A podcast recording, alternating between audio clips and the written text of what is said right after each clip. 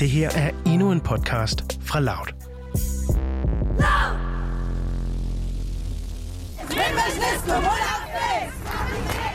En sølvgrå, halvgammel bil, den triller op foran porten ved det tunesiske parlament. Men den kan ikke trille videre, fordi at en gruppe kvinder med solbriller og farverige mundbind, de har dannet ring om den her bil. Det var dråben, der fik bæret til at flyde over af fis, råber de, imens de strækker armene frem mod bilruden for at vise de skilte, som de har medbragt. Demonstranterne de er vrede over parlamentsmedlemmet Mohamed Afes, en politiker fra det højorienterede Al-Karama-parti, som har udtalt, at enlige mødre de er luder, og at familieproblemer i Tunesien de opstår på grund af de friheder, som kvinderne de har opnået. Tunesiske kvinder de har en unik position i den arabiske verden. Under revolutionen for 10 år siden, der lykkedes det dem rent faktisk at få skabt en stemme, der blev lyttet til. Men kvinderettigheder og ligestilling, det er stadig noget, der skal kæmpes for i Tunesien, hvor man ikke bare lige lukker munden på magtfulde mænd. I dagens udsyn, der skal du møde en af de kvinder, der har været med hele vejen fra den tunesiske revolution frem til protesterne ved parlamentet i december og stadig kæmper den dag i dag.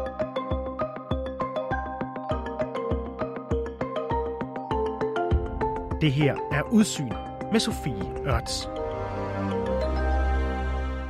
Before the revolution, I was like uh, lost. I was really lost. I just, I, I was a student and uh, I didn't feel well, you know, as, as women. And I didn't have answers about many questions. It was 2006 or maybe before we get internet in our house, in my parents' house, and start and I started to read things about feminism, and then I realized that uh, I'm I'm not um, ashamed. I, you know, all of the these things uh, that what I'm thinking and what I'm suffering from, it's not because I'm evil. it's as simple as that. Hinda Chinawi er 37 år. Hun er journalist, aktivist, feminist og offer for seksuel vold. Og derfor så har hun kæmpet både på gaden, men også på de sociale medier. Det fortæller Christina Norvang, der er dansk journalist og bosiddende i Tunis, og har talt med hende. Inden revolutionen, der arbejdede hun journalist, øh, som journalist på et medie, der faktisk var øh, ejet af datteren til diktatoren Ben Ali.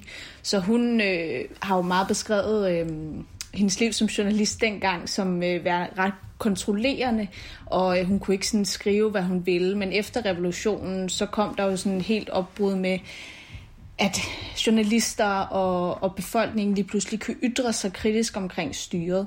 Øhm, og det har hun så ligesom taget videre over i aktivismen, og har de seneste 10 år øh, kæmpet for kvinderettigheder, for rettigheder generelt til tunesere, der, øhm, der har det svært. Altså ja, minoriteter, men også øh, fattige tunesere, der lever øh, ude i, i landdistrikterne, hvor at de ikke bliver hørt særlig meget øh, af politikerne inde i hovedstaden Tunis. I slutningen af 2010 der begyndte det tunesiske oprør i hovedstaden Tunis, da en gadesælger satte ild til sig selv i protest mod korruption og dårlige levevilkår. Det medførte protester i store dele af den arabiske verden, og Ben Ali, der var præsident i Tunesien, han flygtede ud af landet. Og revolutionen, den var også med til at skabe et moment for kvinderne. In 2011, uh, um, he created uh, an Arab movement, Arab feminist movement, called the uh, uh, Women's Uprising in the Arab world. Uh, it was the first uh, movement uh, trying to connect, you know, feminists from different uh, Arabic countries, uh, and we were working only on Facebook, only on social media. We did only one action in the in the uh, in our, everyone in, in her country. Uh, they were like uh, feminists from Egypt, uh, from Lebanon, Palestine, Sudan, uh, Tunisia, Morocco, many, many countries. I think all the Arab countries, I think. Christina, prøv lige at sætte nogle ord på det her kvindesyn, som kvinder som Hinda Chenawi, de stadig kæmper imod her øh, 10 år efter revolutionen, når de, øh, de for eksempel tropper op foran det tunesiske parlament. Jamen, de prøver at kæmpe mod det her meget patriarkalske og traditionelle kvindesyn, øh, hvor der ligesom ikke er plads til kvinden, hvor kvinden ikke har noget at skulle have sagt i hjemmet og i samfundet, og hvor man ikke rigtig går ind for, at, at kvinden skal have en, en rolle i politik eller ja, i hjemmet øh, og på arbejdspladsen. Øhm, og selvom Tunesien jo er et af de lande i regionen, der er meget fremme i forhold til kvinderettigheder og ligestilling, så er der altså stadig mange konservative folk, der ikke går ind for, at kvinder skal have øh, mange rettigheder. Så nogle af feministerne mener, at, altså, øh, at det her syn faktisk for alvor er sådan kommet frem efter revolutionen i 2011, øh, fordi der kom en ny frihed til islamister. Altså inden revolutionen, der øh, Øh, blev islam faktisk betragtet som en af sådan, årsagerne til landets manglende fremgang, og religion var ikke en del af det offentlige rum, og det, var, altså det har, har tradition for at være et meget sekulært land, Tunesien. Men efter øh, revolutionen der øh, skulle det sekulære islamistiske ligesom forenes, øh, fordi det blev, hvad skal man sige, tilladt igen at have islam øh, som en del af samfundet. Og der blev kvindesynet så en del af de udfordringer eller sådan stridighedspunkter, hvor man ligesom skulle finde ud af, hvad den tunesiske identitet var, og hvor øh, hvilken rolle kvinder skulle have. In this time, not only feminists, but all the young activists were talking uh, and connecting between Tunisia, Egypt, Lebanon, you know, mainly, and uh, also Algeria. And um, there, there, there, was um, a huge uh, solidarity between uh, between us. It was the only way, you know, because a few months after the revolution started in Tunisia, we we we witnessed um, a, a, huge um, and the strong attack from Islamists mm. and from extremist uh, people.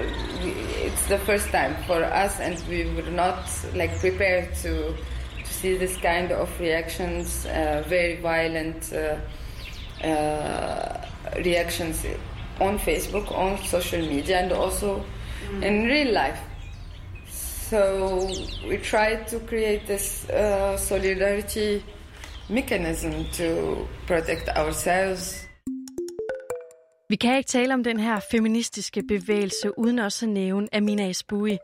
Den dengang 19-årige kvinde, som tog bevægelsen et ekstra skridt, da hun smed et øh, opsigtsvækkende opslag på Facebook. Det var et billede, hvor man så hende selv med det sorte hår slået ud, og læberne var malet røde, og så havde hun en smøg i den ene hånd. Og så var hun topløs på brysterne og på maven, der stod der, min krop tilhører mig. When uh, Amina did uh, posted her photo naked with uh, this slogan, um, I realized that there is something happening. that uh, I'm, I'm not, uh, how to say it, I'm not anymore the, um, the most radical uh, feminist in uh, Tunisia. there is more radical and there is a new thing happening in feminism in Tunisia. And it, it was a, like a revelation uh, for me. Men selvom at Tunesien er et forgangsland i den arabiske verden, så blev også uh, Amina Esboui mødt af det konservative religiøse system, da hun blev uh, arresteret. The reaction was very violent. It was shocking that many feminists uh, from uh, the young, the old generation who said uh, she's a crazy young girl, she doesn't know uh, what, uh, what is she's doing, and uh, she's a not feminist. Feminism is not like that and stuff like that. And also conservative people, the majority of Tunisians were against her and were very shocked.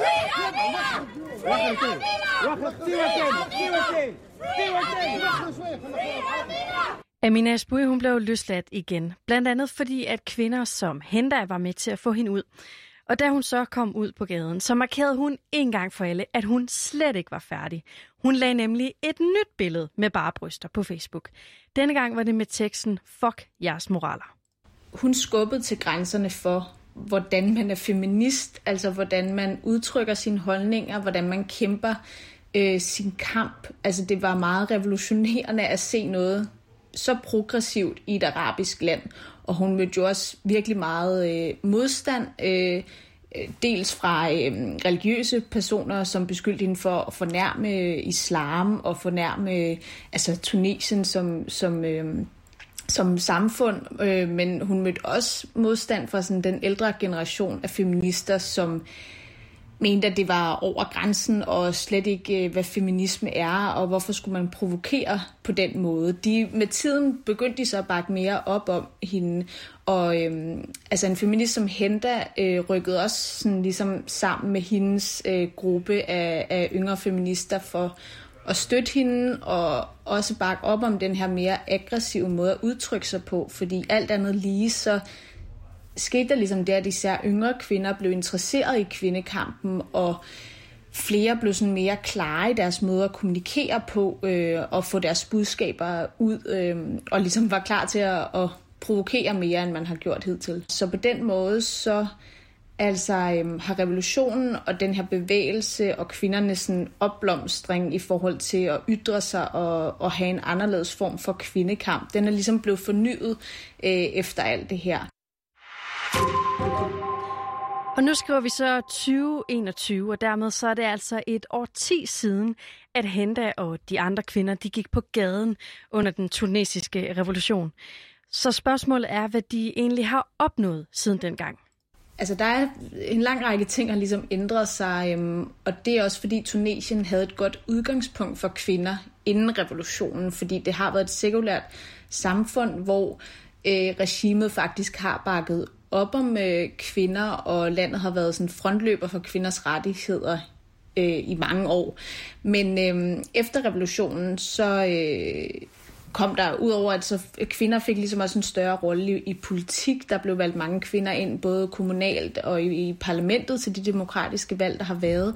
Og derudover så øhm, blev der vedtaget en vigtig lov i 2018, som beskytter kvinder mod øh, altså seksuelle krænkelser og vold. Så på den måde altså har kvinder ligesom fået en større stemme, men der er også rigtig mange udfordringer for dem, fordi det kan godt være, at de har fået de her love, men de bliver ikke rigtig implementeret, og så får kvinderne jo ikke rigtig noget ud af det, så mange feminister nævner også nu, at det er altså mentaliteten, der er problemet, at hvis du godt have en lov, men hvis en stor del af befolkningen ikke mener, at man skal behandle kvinder ordentligt, så er det, så er det svært at ændre tingene, men det er jo det, de bliver ved med at kæmpe for.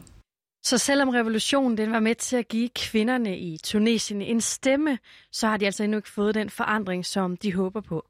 For eksempel så er der også stadig lovgivning, der stiller manden højere end kvinden.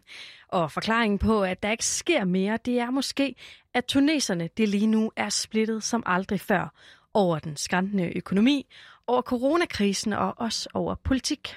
Altså lige nu er Tunesien meget polariseret, både øh, politisk, men også i samfundet. Du har de her to generationer, som, øh, eller flere generationer egentlig, som, som vil noget forskelligt, og efter revolutionen står det også klart, at landet ligesom er i gang med at finde sin identitet. Øhm, og der er der, der er der bare, at der er nogen, der mener, at kvinder ikke skal have en markant rolle i samfundet. Øhm, og der har man set, at der er mennesker, der er blevet altså mere øh, sådan aggressive og, og øhm, meget højorienterede i forhold til øh, alt, der handler om kvinders rettigheder og feminisme, men på samme tid, så ser du også den yngre generation blive meget opmærksomme på de problemer, der er i samfundet, og ligesom støtte op om øh, kvindekampen, blive feminister, eller i hvert fald bare gå på gaden, når der er demonstrationer mod øh, ulighed og alle de problemer, der er i samfundet. We are in a very critical movement, um, moment now in Tunisia. And um, we cannot think about feminist or fe- yeah feminist reforms or feminist movements in Tunisia who would get the mindset um, changed or something like that because we have we have to install a minimum of um, social peace first. Yeah.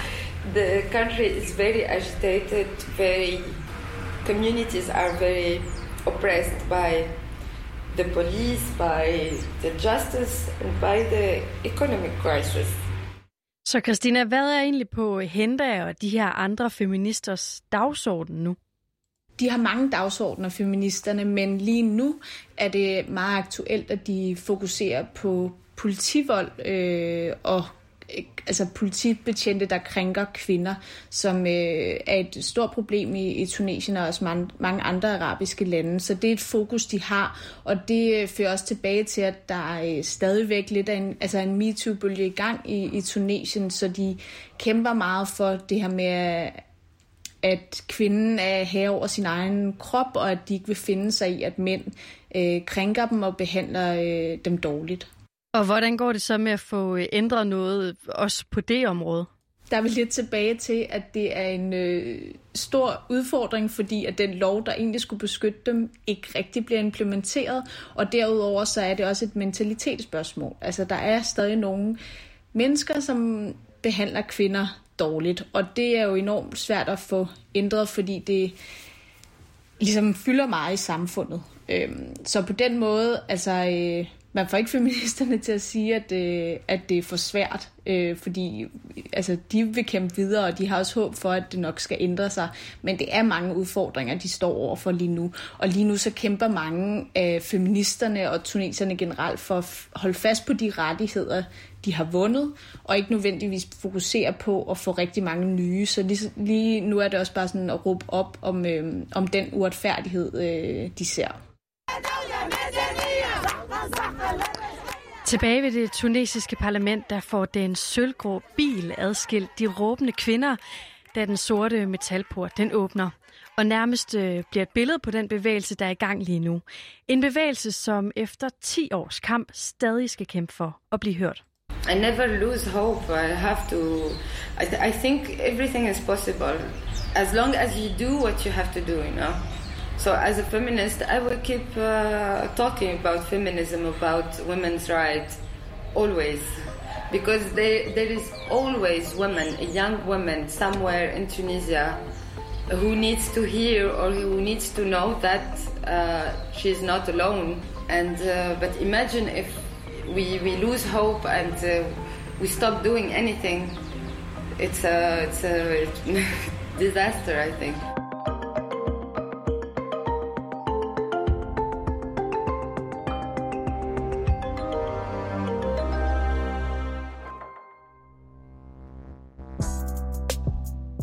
Det her var en aktuel podcast fra Loud.